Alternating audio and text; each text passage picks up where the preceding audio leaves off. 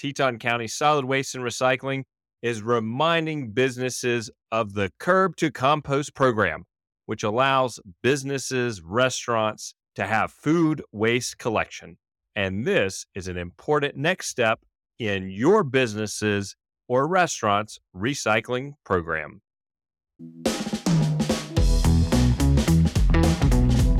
Welcome to episode number 162 of the Jackson Hole Connection. Support for this episode comes from Teton County Solid Waste and Recycling, and they are reminding you to reduce, reuse, recycle, and compost. Also, think about when you go shopping to bring reusable bags. Reusable bags are fabulous for the environment and help you save money. Also, sponsoring this episode is the deli at Jackson Hole Marketplace. We guaranteed to bring yum to your belly. Check us out for breakfast or lunch and we make the food right there fresh every day. Welcome to the Jackson Hole Connection. I'm Stephan Clark Abrams, the creator and host of this podcast. Thank you, everybody who is tuning in for the first time. Welcome, and I'm sure you will enjoy the content today. And welcome back, all of you veteran listeners of the podcast. Remember, everybody, the best way for others to find and enjoy this podcast is to share it with people on social media and give us a rating and review. The purpose of this podcast is to share stories, and I'm interviewing people with stories which are fascinating, which we can all learn and grow from.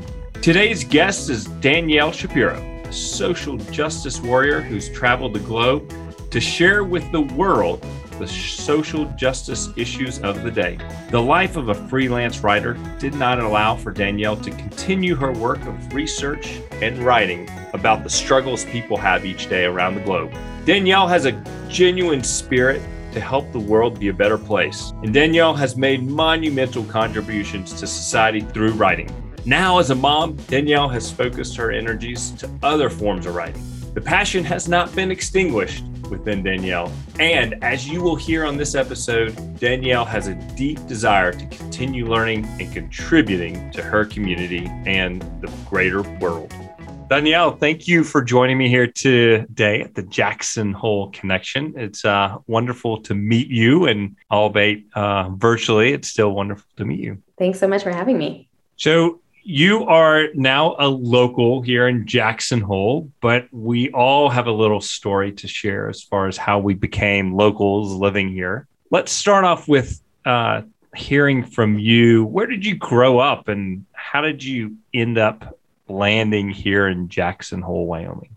Um, so it is a bit of an unexpected tale, especially for the people that who knew me when I was youngest and uh, that community that I'm from. I grew up in Chicago in the South Side in Hyde, a neighborhood neighborhood called Hyde Park. My dad is a professor at the University of Chicago, and the university is right there. And so, you know, very urban kid. I was living in the middle of the city, but fortunately, I was lucky enough to have parents who decided that skiing would make a great family vacation. Um, my grandparents skied and loved it. My parents learned as adults. And so they started taking us skiing when I was very young. I think the first time I was on skis, I was about two years old. And we would go every spring. And I fell in love with it in a way that I loved few other things. Um, I was a gymnast as a kid and I rode horses and I loved those too, but I loved skiing in a sort of an unusual way. Um, and I remember telling my mother leaving one vacation, we used to go to Taos, New Mexico every spring, um, that one day I was going to grow up and get paid to ski because I thought that was the coolest thing in the world.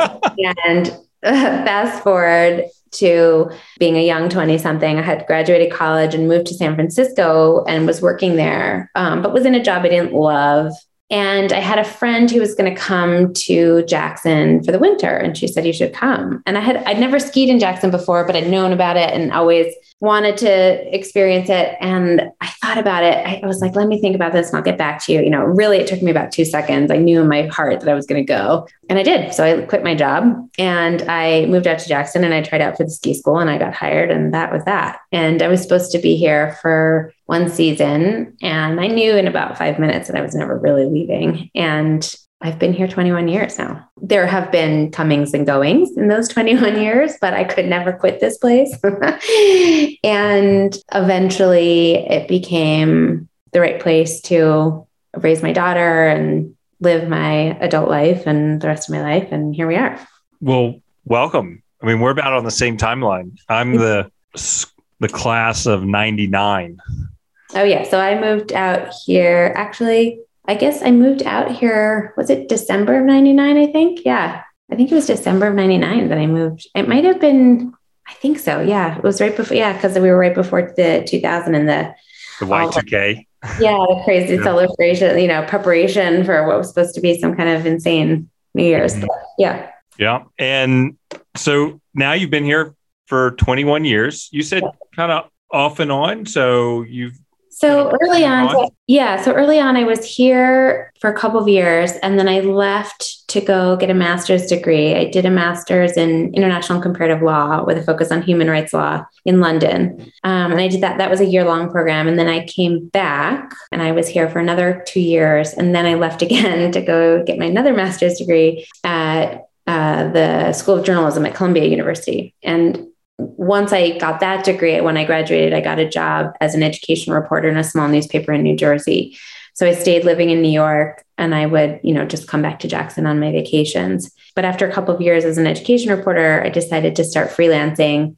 And then I started spending more time here again. But I still kind of split my time between here and New York.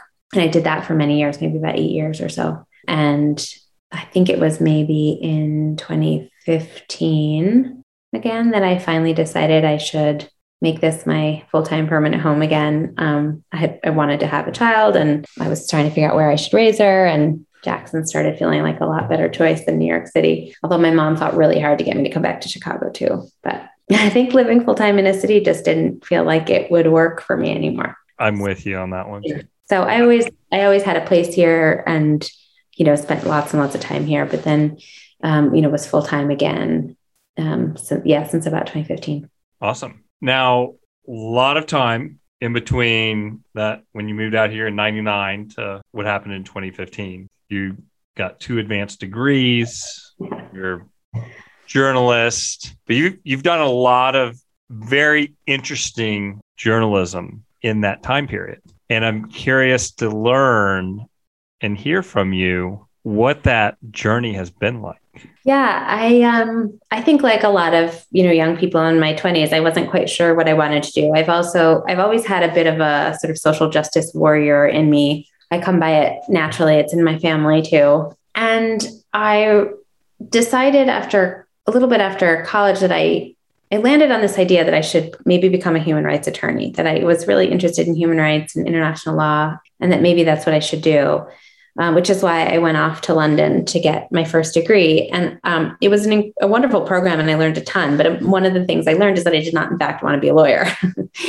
um, and, um, you know, international law is fascinating, but it can also be incredibly difficult to enforce. And I was, I guess, worried that I would spend my career, my life, sort of banging my head against a wall, fighting the, you know, quote unquote good fight.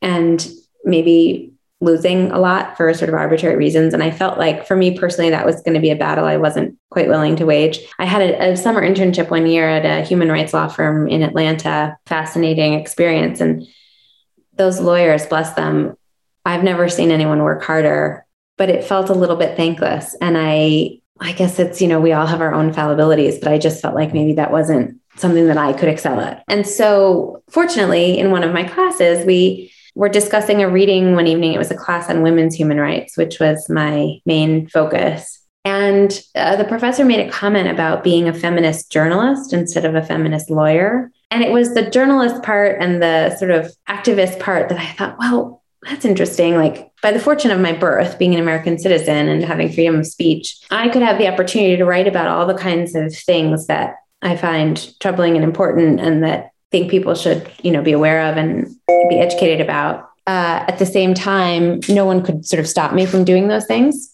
you know, legally. And that resonated. I had done actually, had been in the journalism program in my high school and had loved writing, had done some writing for the newspapers at university and had loved it. But I don't know what, for whatever reason, just sort of never thought about that as a career until that moment. And I came back from that program and came back to Jackson after being in London for a year and started freelancing for the newspapers out here. And I loved it. Like I loved it in a way that I had never I, I, felt sort of passionate about it in a way I'd never felt for anything professionally. Um, I never got bored. I it never felt stagnant or you know overly consistent, and it didn't really matter so much what I was writing about. And so I started doing that really quite frequently. Um, it was one of the main things I did, and that's what led me to apply to and then go to Columbia for the to their journalism school. Well, I'm, I'm glad that you found your your jam. Yeah.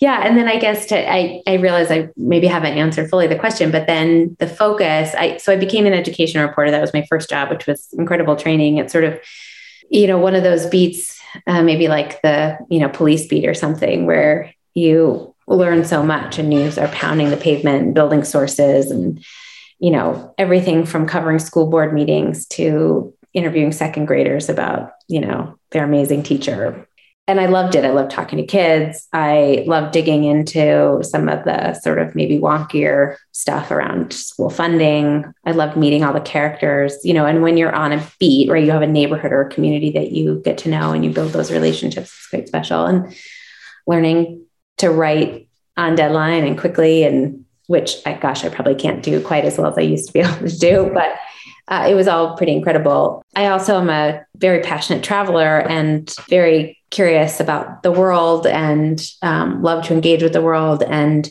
I guess I felt a little antsy and I wanted to get out there. So I just decided I would.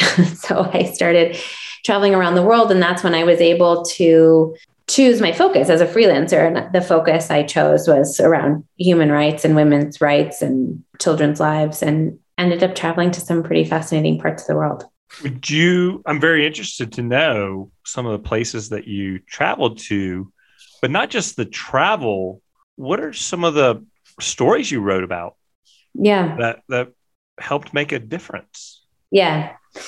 Um, so my first big international trip by myself was to India, and I'd never been to India before. Um, and I went there to write about a woman who is a nurse midwife and was at the time at UCSF. I haven't followed her a ton since then, so I'm assuming she's still there, but would have to look. She had developed this really um, interesting device. It was a sort of neoprene wrap that she would train nurses across India and midwives across India to use to put on patients after giving birth. And by wrapping it quite tightly, I think they started at the ankles and went up the body, but don't quote me on that because I can't remember the exact method of wrapping it.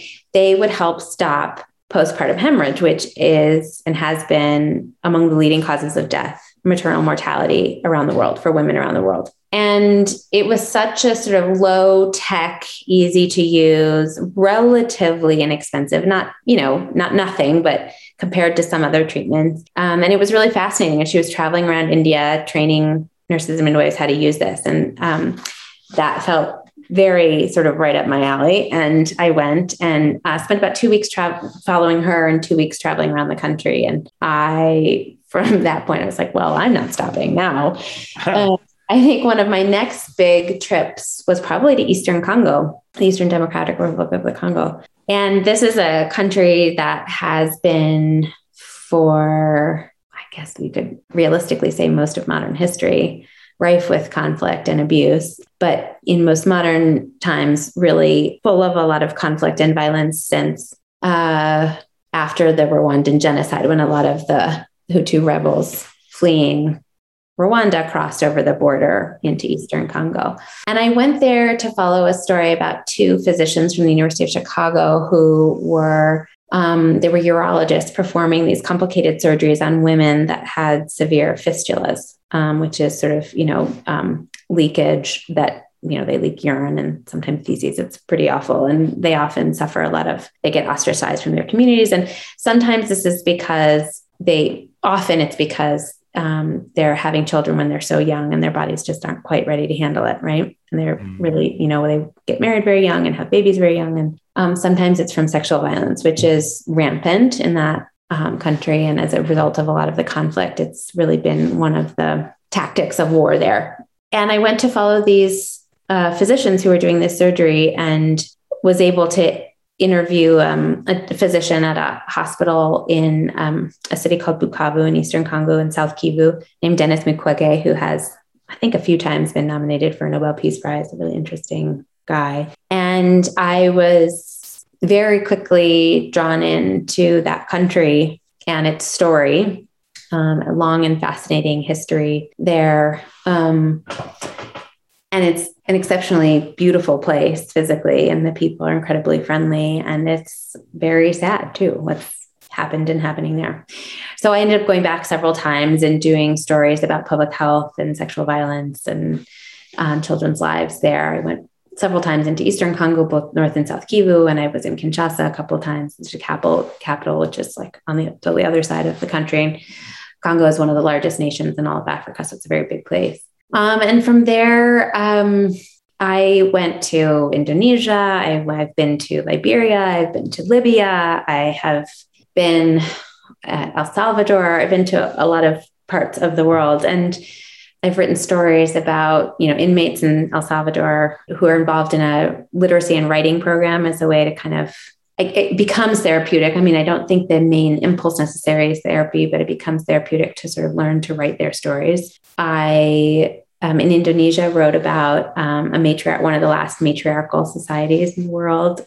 Let's see, what else have I done in Libya? This was not long after Gaddafi was captured and killed, and we were in that country and went to his hometown and wrote a story about children at a local school there and the the way the divided loyalties, those who were Gaddafi supporters and those who weren't, sort of played out on the playground, basically. Mm.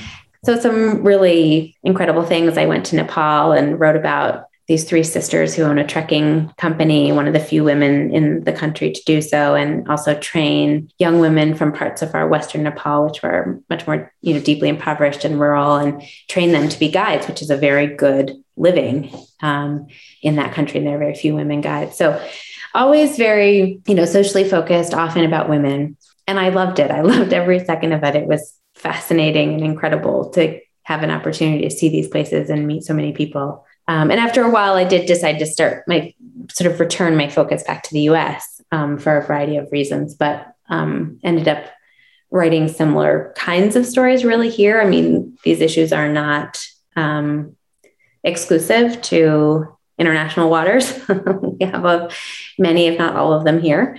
And so I did that.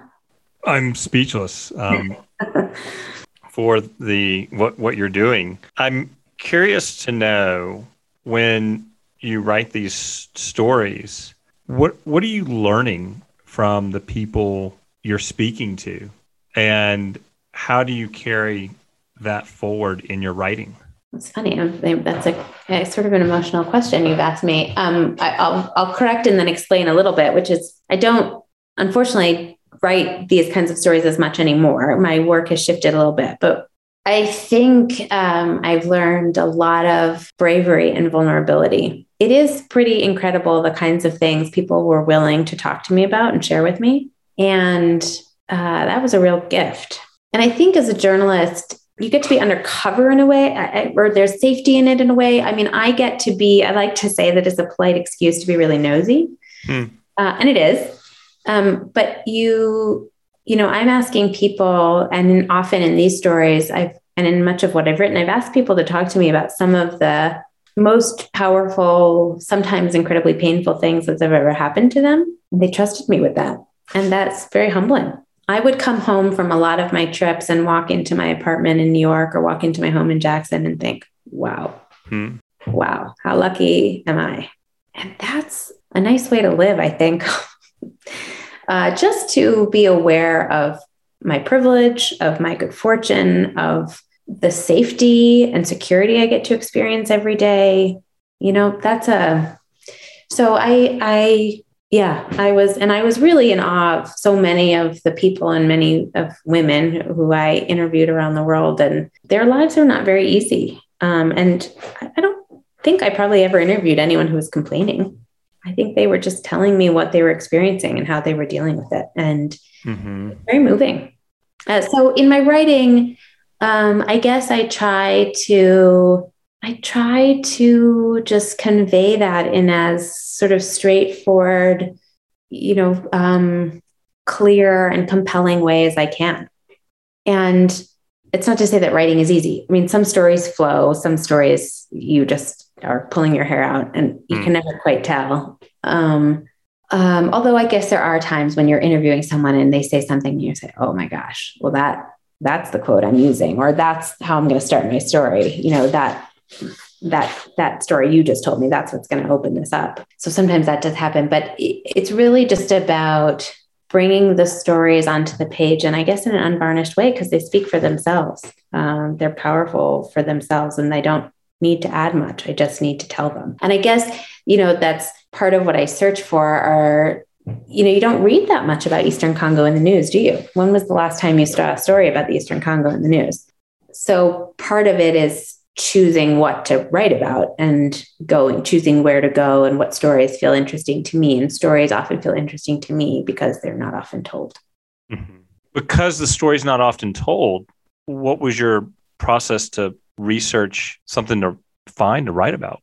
Yeah one story sort of leads to another often. So um, I have a family friend who had another friend who knew about these doctors who wanted to go to Congo to do these surgeries. That was that first story in Congo, and she was felt it was so important she was going to pay for their trip. And I happened to be on a breast cancer awareness walk with her, and she was telling me about it. And I said, Oh my gosh, I want to go with them. And she said, Great.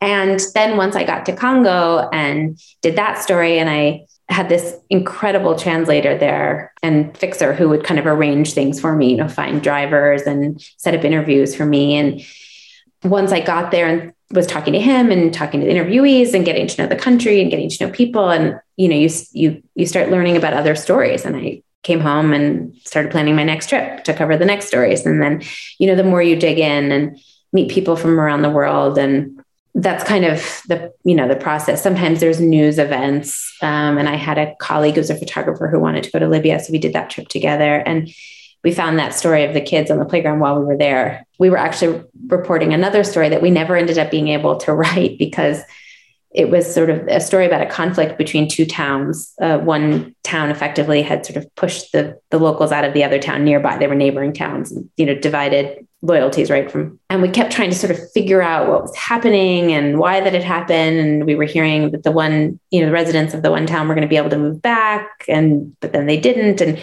we literally it was so complicated and convoluted and changing all the time we couldn't really piece it together um, and we ended up not really being able to write that story so i mean it's it is sort of interesting what happens when you get there but usually when you get to a place and i would try and have a story that I would pitch ahead of time and have an assignment for. And then when I would get there, maybe find some others and pitch them while I was there.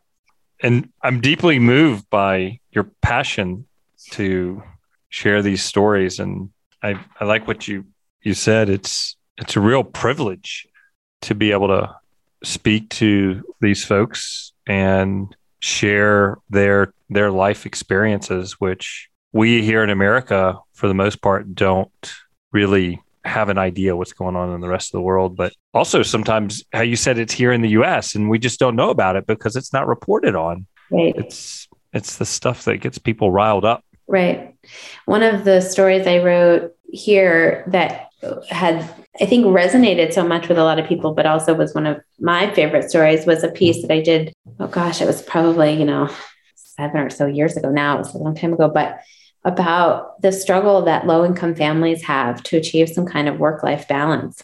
And of mm. course, focus mostly on parents and mothers. Um, and uh, it's it's impossible, basically. Um, the nature of work and scheduling, especially if you're working sort of in you know low low paying jobs, fast food restaurants and things like that. And the headline of the story was, uh, you know, these moms are one sick kid away from losing their job or one sick kid away from disaster or something like that which is true like if you your child is sick and you know you have to stay home and you can't go in for your shift and there's no one to cover you and your boss just fires you and then what do you do mm-hmm. you know um, and that that was uh, really fascinating to report as well and that's you know again i mean i think we've we've started actually talking about work life balance in this country in an interesting and new way because of the pandemic mm-hmm. and because work suddenly came home with all of us and the uh, lines between our professional lives and our private lives sometimes went away and so we've started talking about that in a different way but um, i think it's again when you look at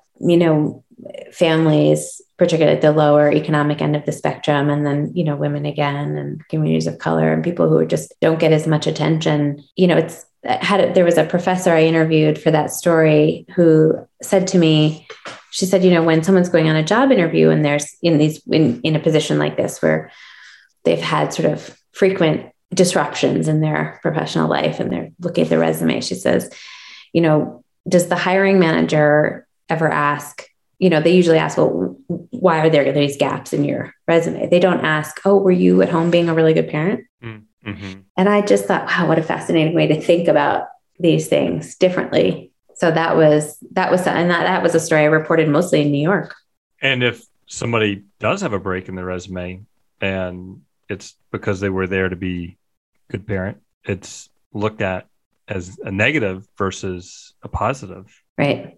Mm-hmm. Right. We have some, I mean, it's the priorities in our society are often about profit mm-hmm. and not as much about people. The truth is, if you prioritize people, you probably make more profit. Right. Yeah. We just received our certification for great place to work at the liquor store marketplace. Oh, that's awesome. That's we were, awesome. We're quite quite thrilled about it. And that's coming from the staff. They vote on it. Yeah. Yeah, that's and great. You're right. You take care of your people first and then profits will, will naturally come. Yeah. There's a lot of research on that too. I mean, I'm not making it up.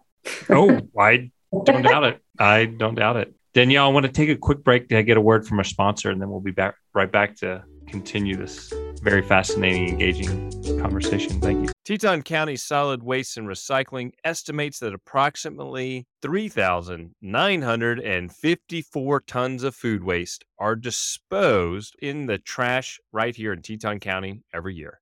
This makes food waste the next frontier material in the quest to achieve our county's goal to reduce waste and recycle more, which will help us aim for zero waste. For more information on Teton County Integrated Solid Waste and Recycling's Curb to Compost commercial food waste program, visit tetoncountywy.gov slash recycle and join today.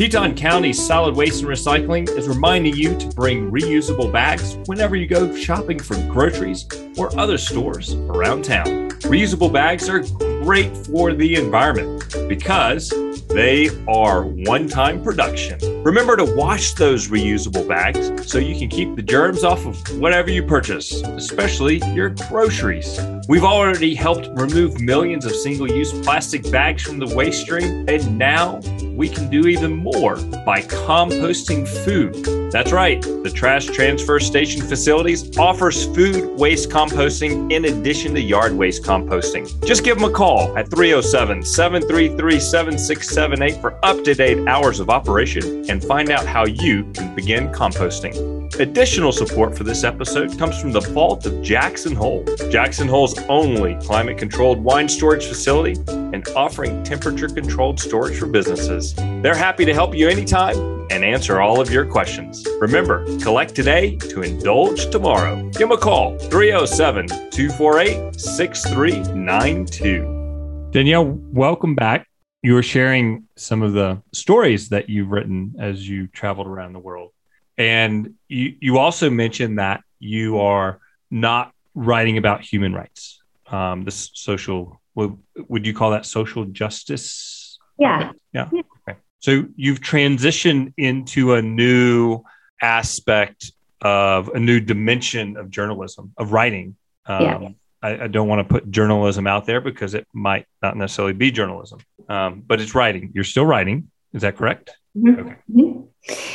Yeah, I've had to make some changes. I uh, being a journalist and being a reporter is, you know, one of the best things I've ever done. And I'm absolutely still passionate about it and love it. And I'm still an avid news junkie and all those things. Um, but being a freelance writer is a hard gig. And it's frankly, bluntly hard to make a living doing it. And I I also made some really concerted choices about, you know, how I wanted to live and where I wanted to live. And, you know, I could have made other choices that maybe made that gig easier. But I wanted to be out here and I wanted to have time for an outdoorsy life and all of those things. So I started and, and wanting to become a parent. And I started thinking about, well, I, you know, probably need something a little bit more remunerative.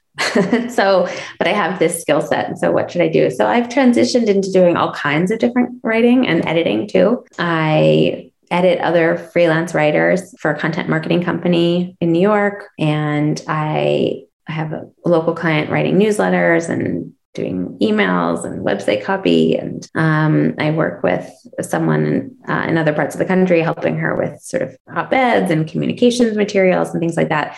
Um, and in that gig, there's a lot of, you know, do gooder clients. That's sort of right up my alley around, you know, women's rights and environmental justice and things like that. So it, it's still quite fulfilling and stretching my um, my writing muscles in the same ways. But um, you know, these are things that are a little bit more consistent, a little bit more reliable. And um, I haven't given up on being a journalist. On occasion, I get to write a story, and I have like probably a, a, list of at least five, if not 10 story ideas that I could pursue. And I'm hoping that.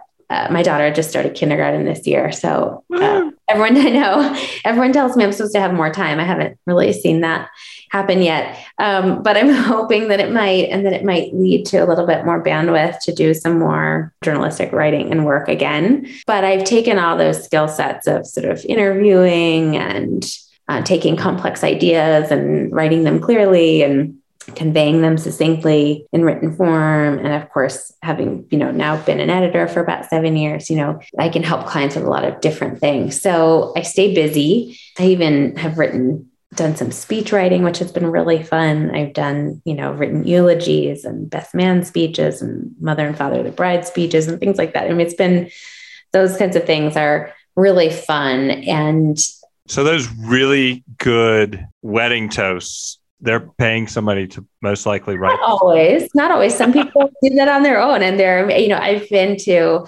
I've definitely been to weddings where I've had friends who on their very own written some incredible toasts, but some people need a little help, and you know they they in that process they you know give me all the information about the person they're toasting and you know it's still their stories and stuff but writing is hard and it's a skill that not everybody has so it's something that i can pitch in with I'm glad that there's people like you out there to help people like me who eh, writing is very hard to help with that.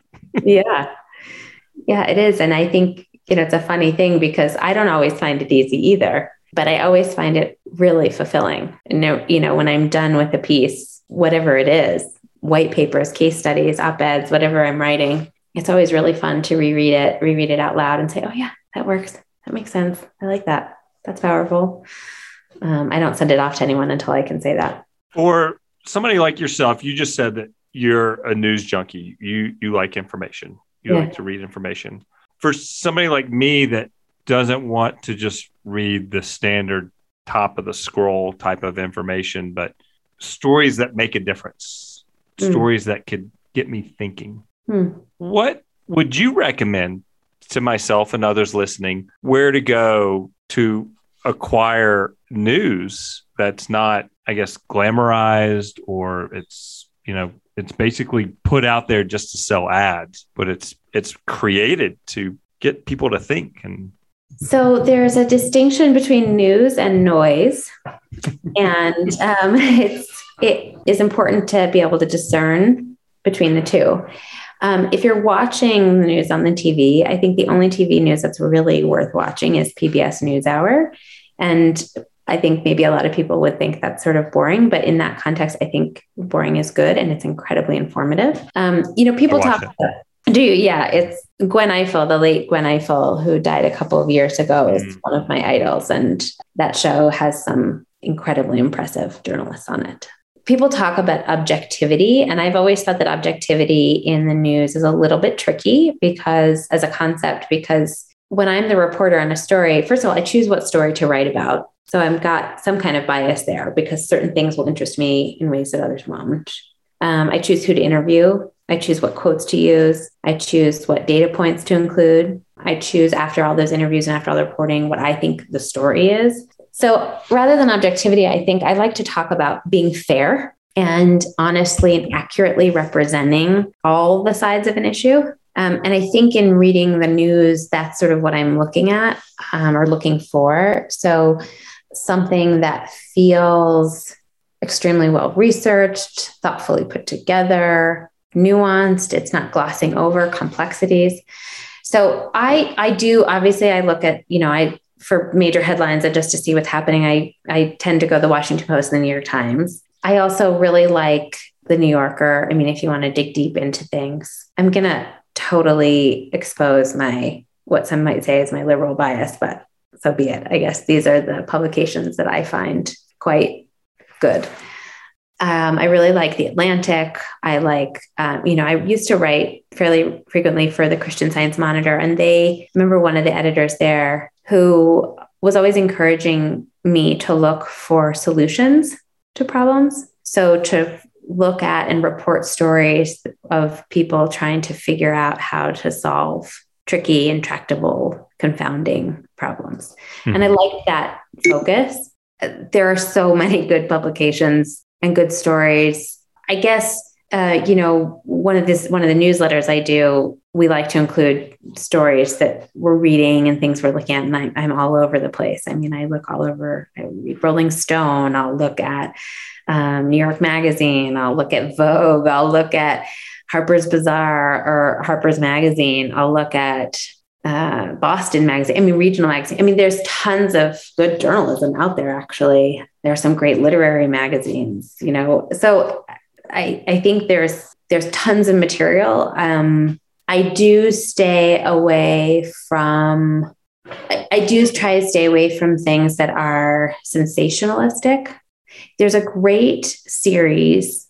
It's a book and it's a series, and it's um, the best magazine writing and the best travel writing. And I think they have others, like maybe the best science writing or something. They collect them in a book every year. So there's, you know, for 2021, there'll be a book for 2020. And they have these celebrity editors that edit each book. Anthony Bourdain was an editor one year, you know, things like Elizabeth Gilbert, I think maybe, don't quote me on that one. But, you know, well known writers and journalists will edit them. And those are wonderful if you just want to pick up a book and read a ton of incredible nonfiction. Hmm. I like to bring those when I travel. Like they're great. Where would would the library carry those? They might, yeah. I mean, I tend to when I want a new one, you know, you can find them on Amazon. Uh-huh. Um, but they're great too because they include essays from you know everything from like Esquire magazine to The Sun or something like you know publications you may never have heard of before. I actually wrote sort of a travel essay for a literary um, website called the Smart Set once and I had found out about the smart set because I read one. It was there was an essay from that publication in one of the books. Um, and it would be called like the give me an example, the best of best magazine writing of 2021. Oh. Or 2020. Yeah. Or the best travel writing from 2020. Cool. Now, question about your writing. Yeah. Um, I, I would love to read some of your articles. I'm curious if you have a website that would link to your articles that you have published. Yeah, I do. Um, it's just www.danielle-shapiro.com. I've been there. I can look that up. Yeah. And there's an article page. So you'll find them there. And everybody listening is going to go to it. Your, your spike of viewers on your website is going to go through. Fingers crossed. yeah. Danielle, thank you for the contribution that you're making to to society that you have made to society. Your your work is still out there, but just being a great person, a good mom, good human, good community person. I've learned so much talking to you today. Oh, glad you're very kind to say those things. I, I hope I am a good human and a good mom. Definitely have my weaknesses, but I do try. Do you put out any content on social media that people might want to follow you? I should. This is an area okay. I need to improve. Um, again, it's really more about finding the bandwidth to do sort mm-hmm. of stuff. And I think the self promotion stuff sadly always comes last. I, I'm a parent. I get it. Yeah, I would like to. I would like to even start sharing. There is a place on my website to sign up to be in touch, and there I would like to start sharing. You know, just interesting things I'm reading and sort of why. Mm-hmm. And it's really like maybe it should be my 2022 resolution of what I start doing, but yeah, I mean, the best way to get in touch is through my website, probably. And if people have inquiries or, you know, want help with anything or just have questions or whatever, that's probably the best. Writing a speech. Yes. Somebody's going to be married and you have to give a speech, or you're just giving a presentation and you need a little help. Totally. Yep. Um, Yep. I I'm love it. here for that. Well, Danielle, thank you for your time today. This has been very special and an insightful education moment for me.